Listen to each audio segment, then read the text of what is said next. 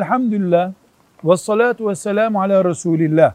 Bir derneğin, vakfın İslami denmesi için en temel beş prensip şudur. Bir, kurucuları, işleticileri Allah'ın rızasını arayan insanlar olacaklar. İki, bu Allah'ın rızasını arayan insanlar Allah'ın şeriatını esas alacaklar. Evirip kıvırıp beşeri mantıkla iş yapmayacaklar. Üç, o vakıfta, dernekte yönetim ehline verilecek, adamına değil. Dört, o vakfın öncelikli ve önemli işler diye bir listesi olacak. Asla önüne geldiği işi yapmayacak.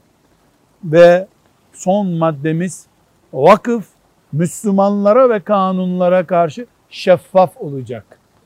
Üstü örtülü vakıf ve dernek olmamalı. Velhamdülillahi Rabbil Alemin.